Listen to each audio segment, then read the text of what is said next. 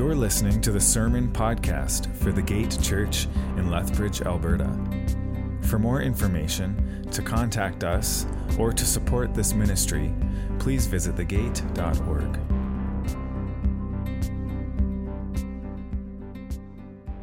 Like I said before, it's such a pleasure to be with you all here today. I'm, like, honestly, I'm incredibly thankful for this church, for what God's doing in this church, for what God's doing in each of you. Um, especially because throughout this series, Ears to Hear, we've gone through some hard hitting and convicting topics and, and themes, and yet you're all still here. it's awesome. I'm, I'm, I'm impressed. I'm very excited, and it brings me a lot of joy to see how, how receptive um, each of you has been uh, through this series and, and hearing what God has to say and having ears to hear. Um, but don't worry, this morning, uh, today's message is, is going to be a lot more encouraging, I think, for us as we study the sixth of seven letters from the book of Revelation, which is addressed to the church in Philadelphia. And no, this isn't referring to the hometown of the Fresh Prince or cheesesteaks. Um, I think every pastor has to make that joke about Philadelphia when they preach on this.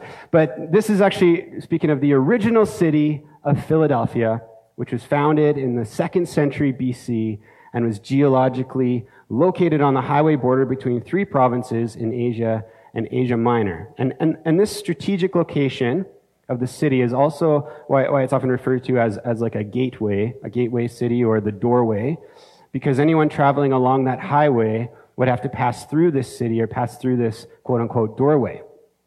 And part of why it was strategically located there in that place along that border was so that it could be a missionary city of sorts for spreading Greek culture, which it seems like they were widely successful in doing as we've been studying the other churches and how, how much influence of Greco Roman cultures in all those other cities, right?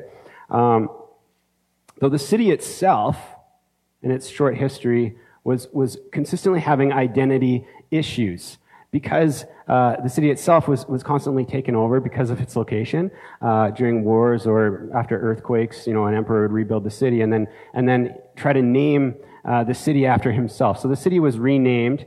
Uh, th- three different times in its short history by three different emperors. So it was having a, kind of an identity crisis itself as a city. Um, anyways, unlike most of the churches that we've studied so far, or lampstands as they're referred to in Revelation 1, the church in Philadelphia, similar to Smyrna, the church in Smyrna, was a true lampstand. A true lampstand, shining the light of Christ and shining a light on Christ. And we'll find that though the church may have looked weak, they were very much alive in Jesus and living by his power and for his name. And, and in this sense, I think we can, we can learn and be inspired by the church in Philadelphia as to what a living, spirit filled church looks like and how Jesus empowers and encourages them to endure in confidence. And so, if you want to turn with me now to Revelation 3, we're starting at verse 7 and going to verse 13. Revelation 3, 7 to 13.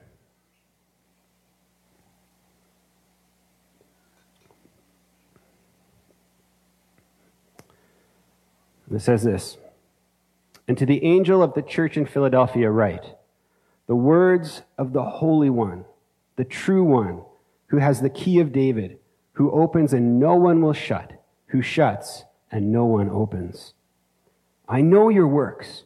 Behold, I have set before you an open door which no one is able to shut.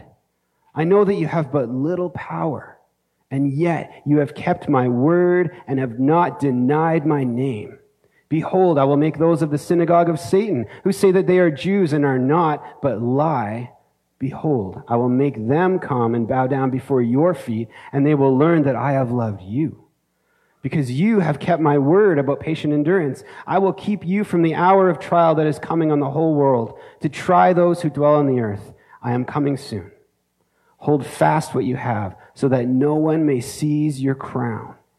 The one who conquers, I will make him a pillar in the temple of my God. Never shall he go out of it. And I will write on him the name of my God and the name of the city of my God, the new Jerusalem, which comes down from my God out of heaven, and my own new name. He who has an ear, let him hear what the Spirit says to the churches.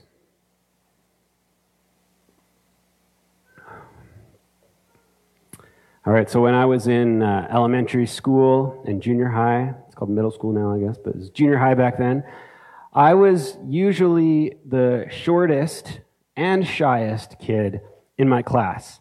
And so what that meant is that usually at the beginning of each year, when, when, when people didn't know me yet, I was often overlooked when we'd play sports, like, you know, soccer, floor hockey, or whatever, in gym class or recess. Yes, I was, I was that kid that was picked last. You know, you have the captains and they're picking, like, oh, I'll take that guy, I take that guy. I was the one that got to stand there and get picked last. Super awesome. Outwardly, I looked like I was weak. I looked like I was powerless, right? I, I, was quiet and small and introverted, and therefore, in the eyes of the, the cool, sporty kids, I was incapable of performing at their level or the level of anyone else. And I don't mean to break here, but let's just say that the team captain who got stuck with me last was usually very grateful by the end of the game when I scored all the goals. And I'm sure the other captain certainly regretted judging a book by its cover, so to speak. And this is the story of the church in Philadelphia, right? They looked powerless on the outside. If we were church shopping, we might pick them last. But where it mattered, they were strong pillars of the living temple of God. In contrast to, them, says the synagogue of Satan in that city, and it's referred to it's, it's, referred to that in this passage right the synagogue of satan and it was probably called this because it was run by, by certain jews who didn't accept or allow anyone but jewish men to enter into the temple and to clarify i'm not speaking anti-semitism here neither is jesus. That would be ridiculous. But, but he's specifically referencing these particular so-called Jews in that city who, who he says aren't true Jews at all because they've neglected the truth of the scripture, which prophesies and promises over and over that the Jewish people in the temple of God were always meant to be a light of God's holiness to all the nations and a, and a remnant for the day when all peoples and all races can come before and live and worship in the presence of God. And so it seems that these so-called Jews were lying, right? It says they're liars. They're lying in order to exclude or, or even persecute or shame both the Christian Jews and, and especially the Christian women and also the Gentiles, telling them that they can't come into the synagogue and basically saying that they don't belong in the kingdom of God or in the presence of God. That's most likely what was happening there. And in that sense, they were acting on behalf of or doing the work of Satan, right? By trying to keep people from experiencing the fullness of grace and the presence of the Lord. This is why, as Christians, we're instructed to show no partiality, right? But according to this passage, they, they would soon regret counting these, these believers out, as Jesus promises that one day he'll humble these, these so-called Jews at the feet of his followers, and only then will they see the truth of the love which Jesus has for the church, for his church. Well, the reality is that the thing is that no matter how tough or, or thick skinned we think we are, the more negative or, or hurtful things that people say about us, the more we start to believe it, right?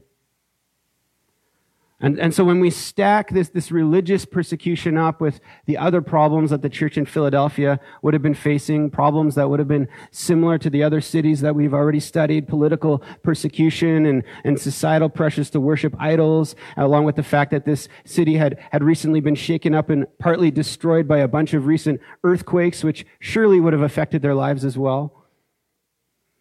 I think life for, for the Christians there would have felt and, and looked pretty bleak.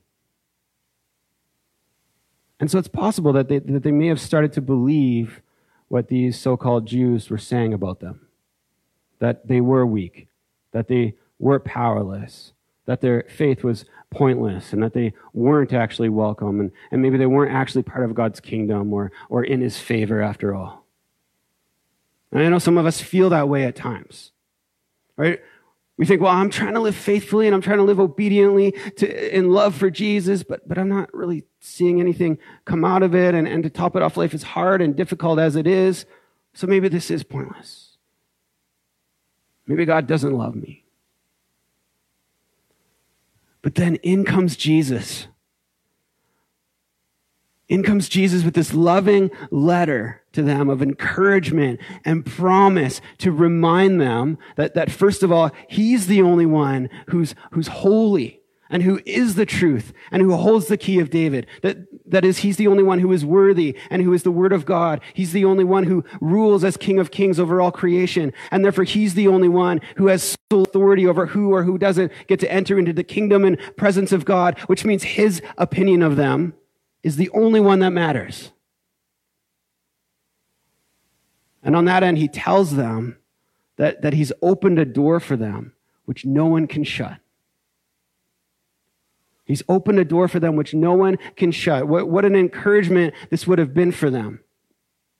Let me explain. This, this wording that, that, that he uses here speaks to both the nickname of the city of Philadelphia, which again, as I mentioned earlier, is, the, is, is known as a doorway city, the gateway city or whatever.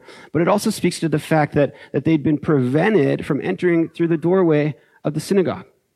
Right? But here, Jesus is telling them the same thing he told the disciples in John 10, verse 9. He says, I am the door.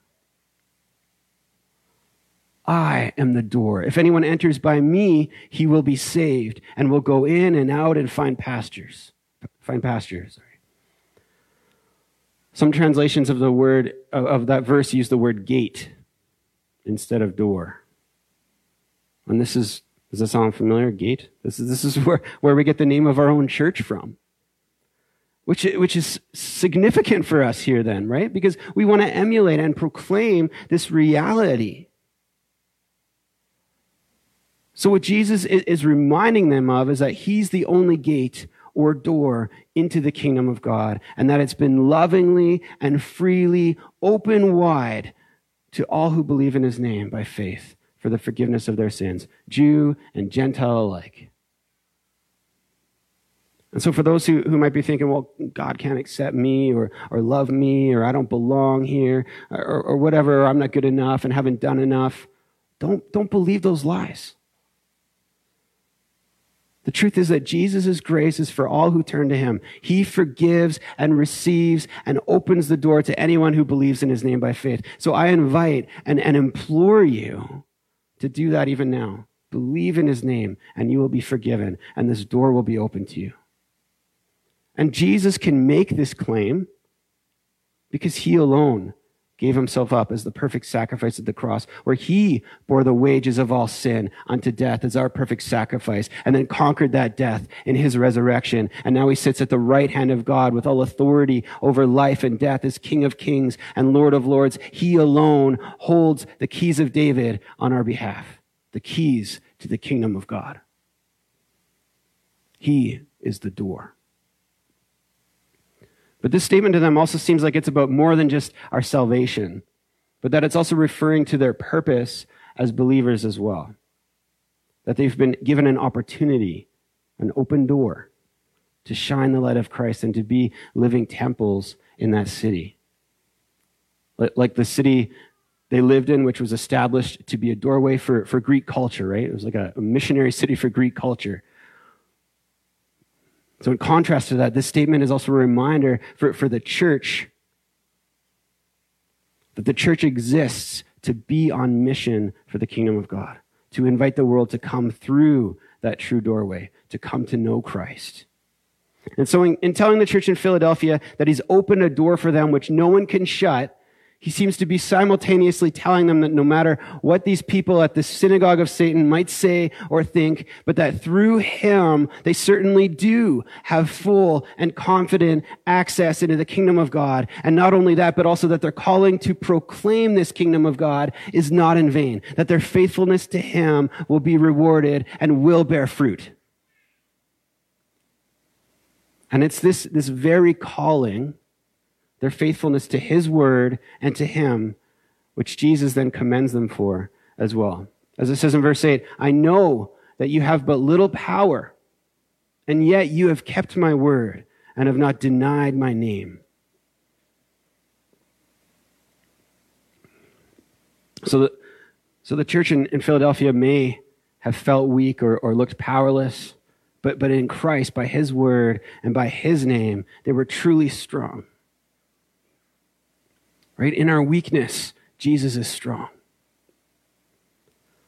This church seems to be modeling Paul's words from 1 Corinthians 2 1 to 5, where Paul says to them, And I, when I came to you, brothers, did not come proclaiming to you the testimony of God with lofty speech or wisdom, for I decided to know nothing among you except Jesus Christ and Him crucified. And I was with you in weakness and in fear and much trembling, and my speech and my message were not in plausible words of wisdom, but in demonstration of the Spirit and of power so that your faith might not rest in the wisdom of men, but in the power of God. So today, again, say we're church shopping. When, when we think of a successful church or when we think of a successful ministry, what, what do we often think of?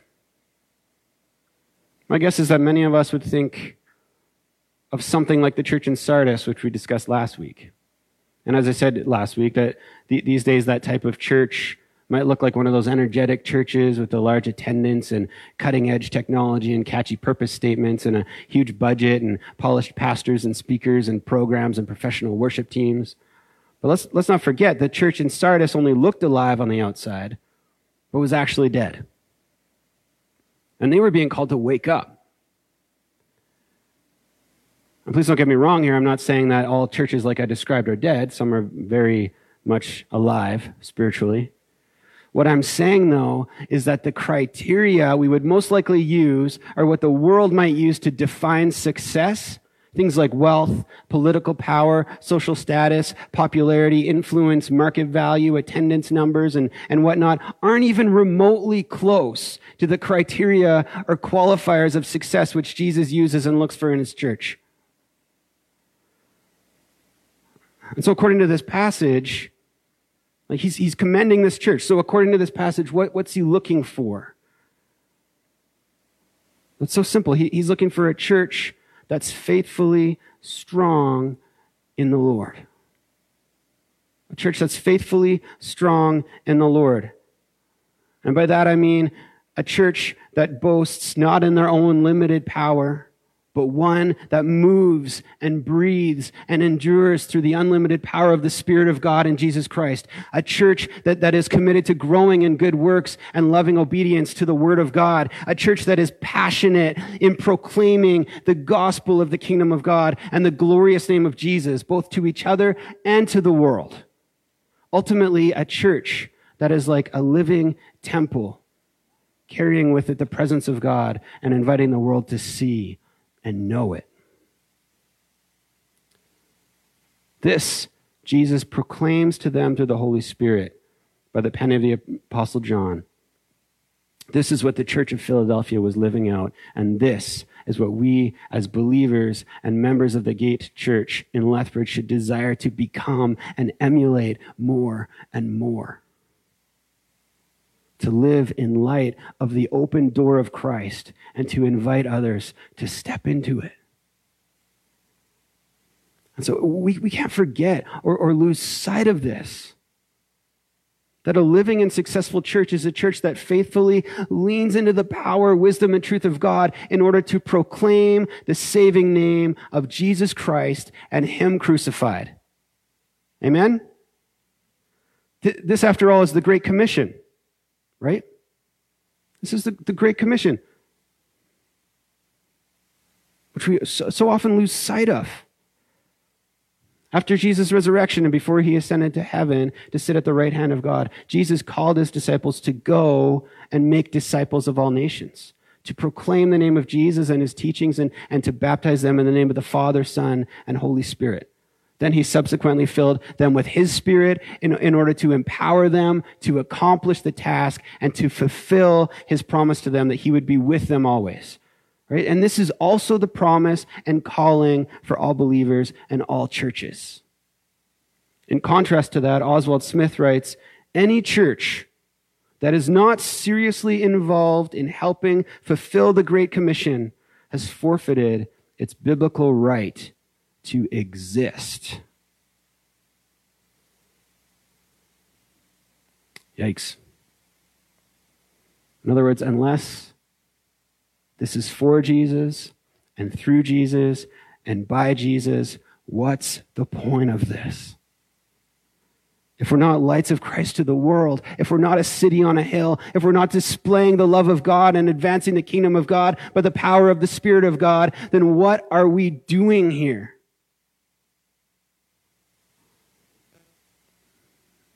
Daniel Akin writes The fact is, the churches that please Christ are those great commission churches that take seriously his final marching orders given just before he ascended into heaven.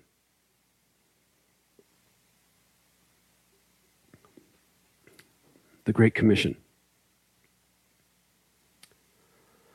And let's not forget as well that when we use the word church, we're, we're referring to that Greek word ecclesia, which refers to an assembly of citizens. And, and what this means is that the commission for the church isn't, isn't done just in this building. It isn't just a calling for the pastor alone.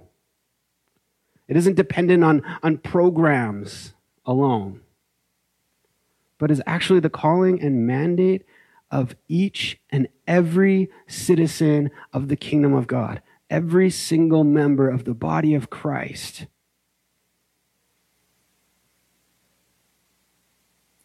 For us as believers, then, let's ask ourselves honestly are, are, we, are we living out this call and commandment in our lives to tell the world about Jesus, about his saving grace, about his love? Are we telling people about Jesus in our homes, at work, in our neighborhoods, in the church, in our social circles, or, or wherever God's called us to do it? When's, when's the last time we shared the gospel with someone or even in, invited someone to join us for Sunday morning church?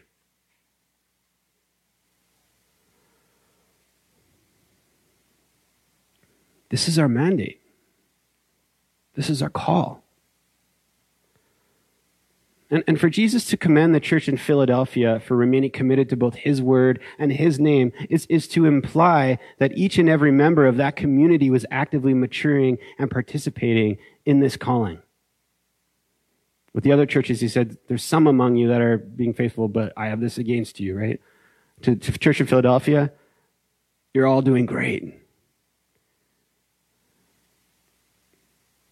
So we can see that they were faithful in growing in the word and representing Christ and planting the seeds of the kingdom of God in that city and in their homes and in their community.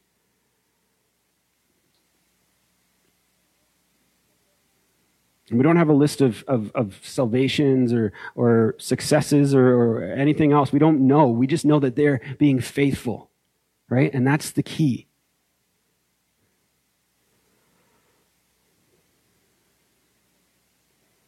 And so, because of this, Jesus tells them to confidently keep on doing what they're doing, to hold fast to what they have so that, so that they, they won't lose that crown. And in Greek culture, a crown was, was given to those who would win a race, right? It's that like gold leafy thing that you'd wrap around your head when you won a race. And, and in the words of Paul, then we could say that, that Jesus is telling them that they're currently running well and that they should continue doing so in order to complete the race set before them. And then to, to, to solidify this calling and to encourage them and, and to help them continue in it with faith and confidence, he reminds them of their reason to be confident. First three, he reminds them of who he is, which we already talked about. And then next, he reminds them of both their current and future statuses as citizens in and integral pillars of the living temple of God, which is the New Jerusalem. Let's talk about the temple for a bit so we can fully understand this meaning. So in the Old Testament, we can read that King Solomon is instructed by God to build a temple, which was designed by his father, King David. And the purpose of the temple, like the tabernacle before it, was to be both a place in which God would dwell, the holy God would dwell with his people, and it was also symbolic of God's authority and rule over them and over creation. And the design of the temple was also meant to reflect the Garden of Eden, where, where God truly did dwell with man before sin came along and, and corrupted and severed that holy relationship. So, so within the temple itself, there was a place called the inner sanctuary, or the Holy of Holies, as it's known. Excuse me. Sorry. Uh, and at the time, only the uh, Jewish priest, after he was uh, temporarily consecrated from his sin by the blood of a lamb, could enter into the door of this room on behalf of everyone else, because this is where the holy presence of God would dwell, in the Holy of Holies. And at the front of the temple, on either side of the doorway, which the high priest would walk through, were two very tall pillars of bronze, which King Solomon had also named.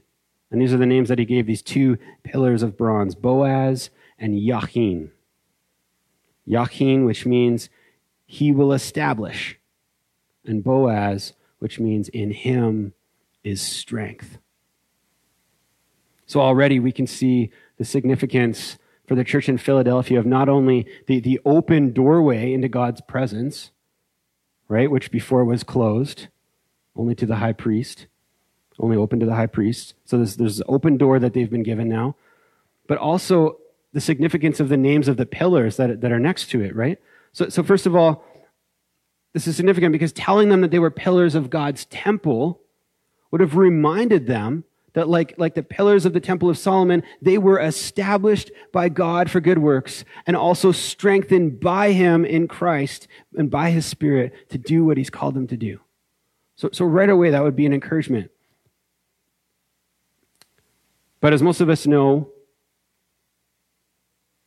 these, these pillars like the temple along with the temple actually were destroyed by the babylonians and the bronze was carried off to babylon along with Daniel and his friends, if we remember that series from earlier this year, which feels like 10 years ago.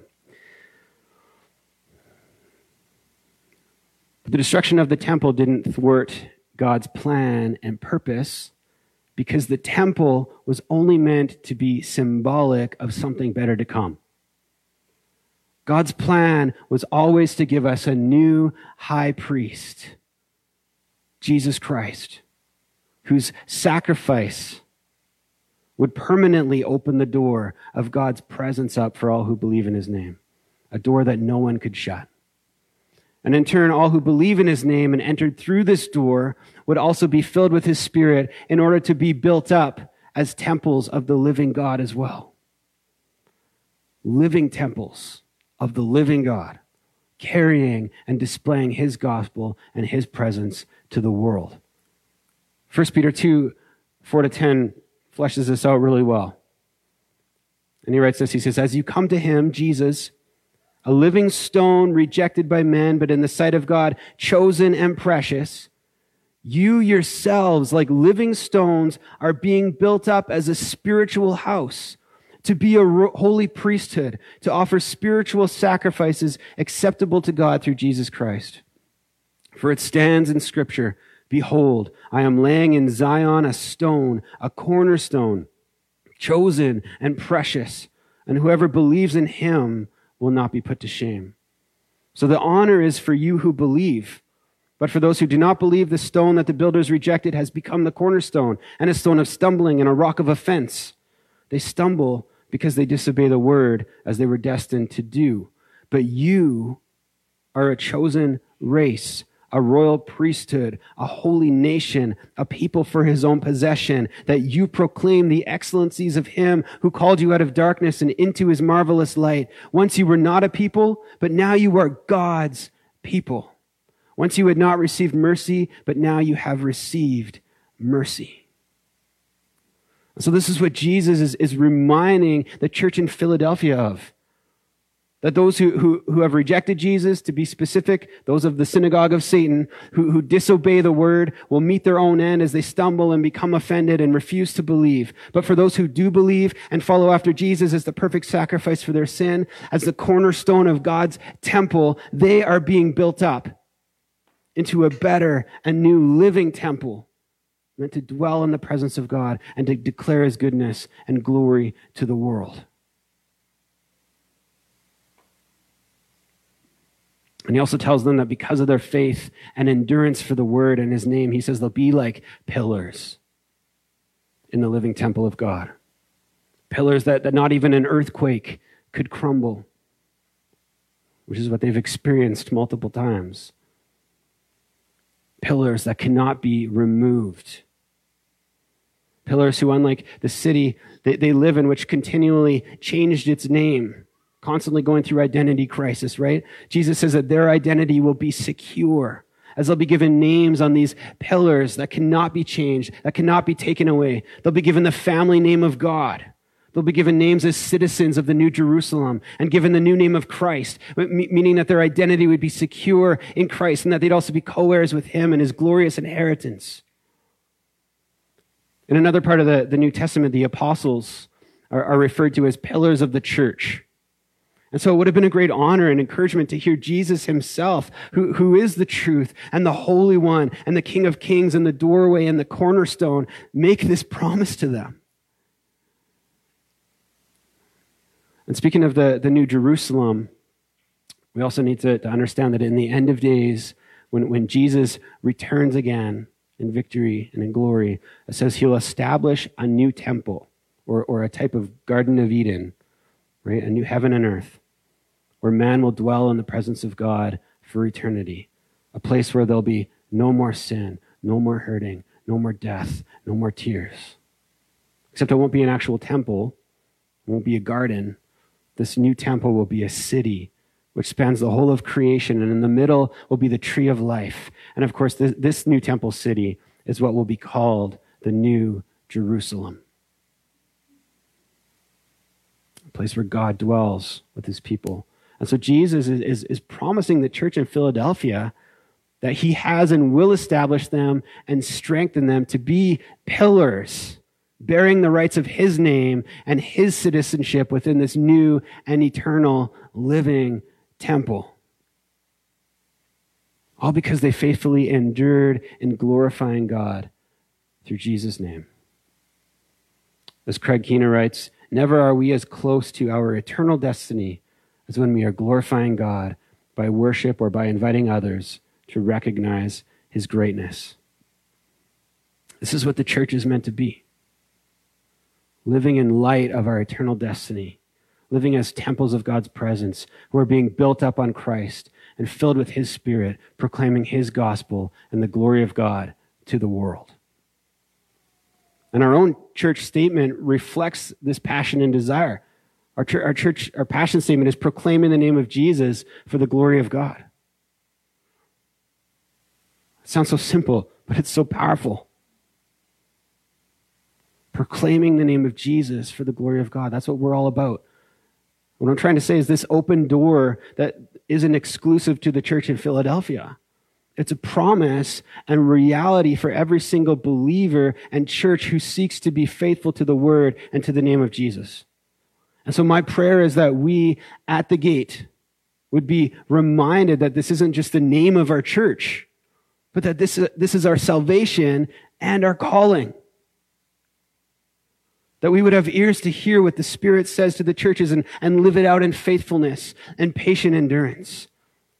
That we'd be encouraged in knowing we're called together in Christ and filled by His Spirit to be temples of the living God in order to proclaim and display His saving love to the world.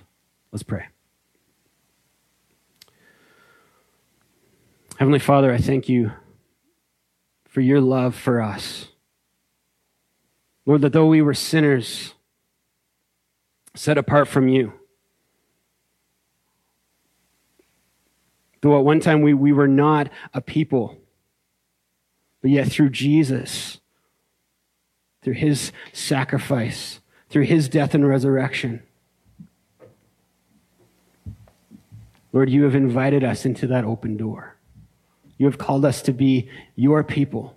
You have called us to be living temples for your name.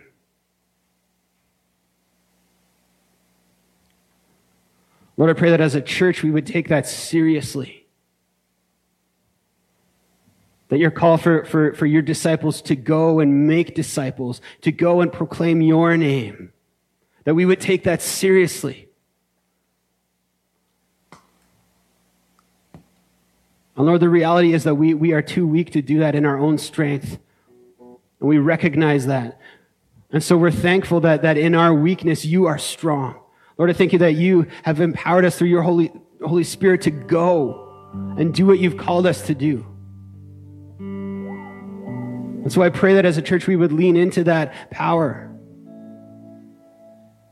We would lead, lean into your grace, into your love, into the fullness of your spirit, that we would be the church that you have called us to be, and that your name would be made known, that your gospel, your kingdom would go forth.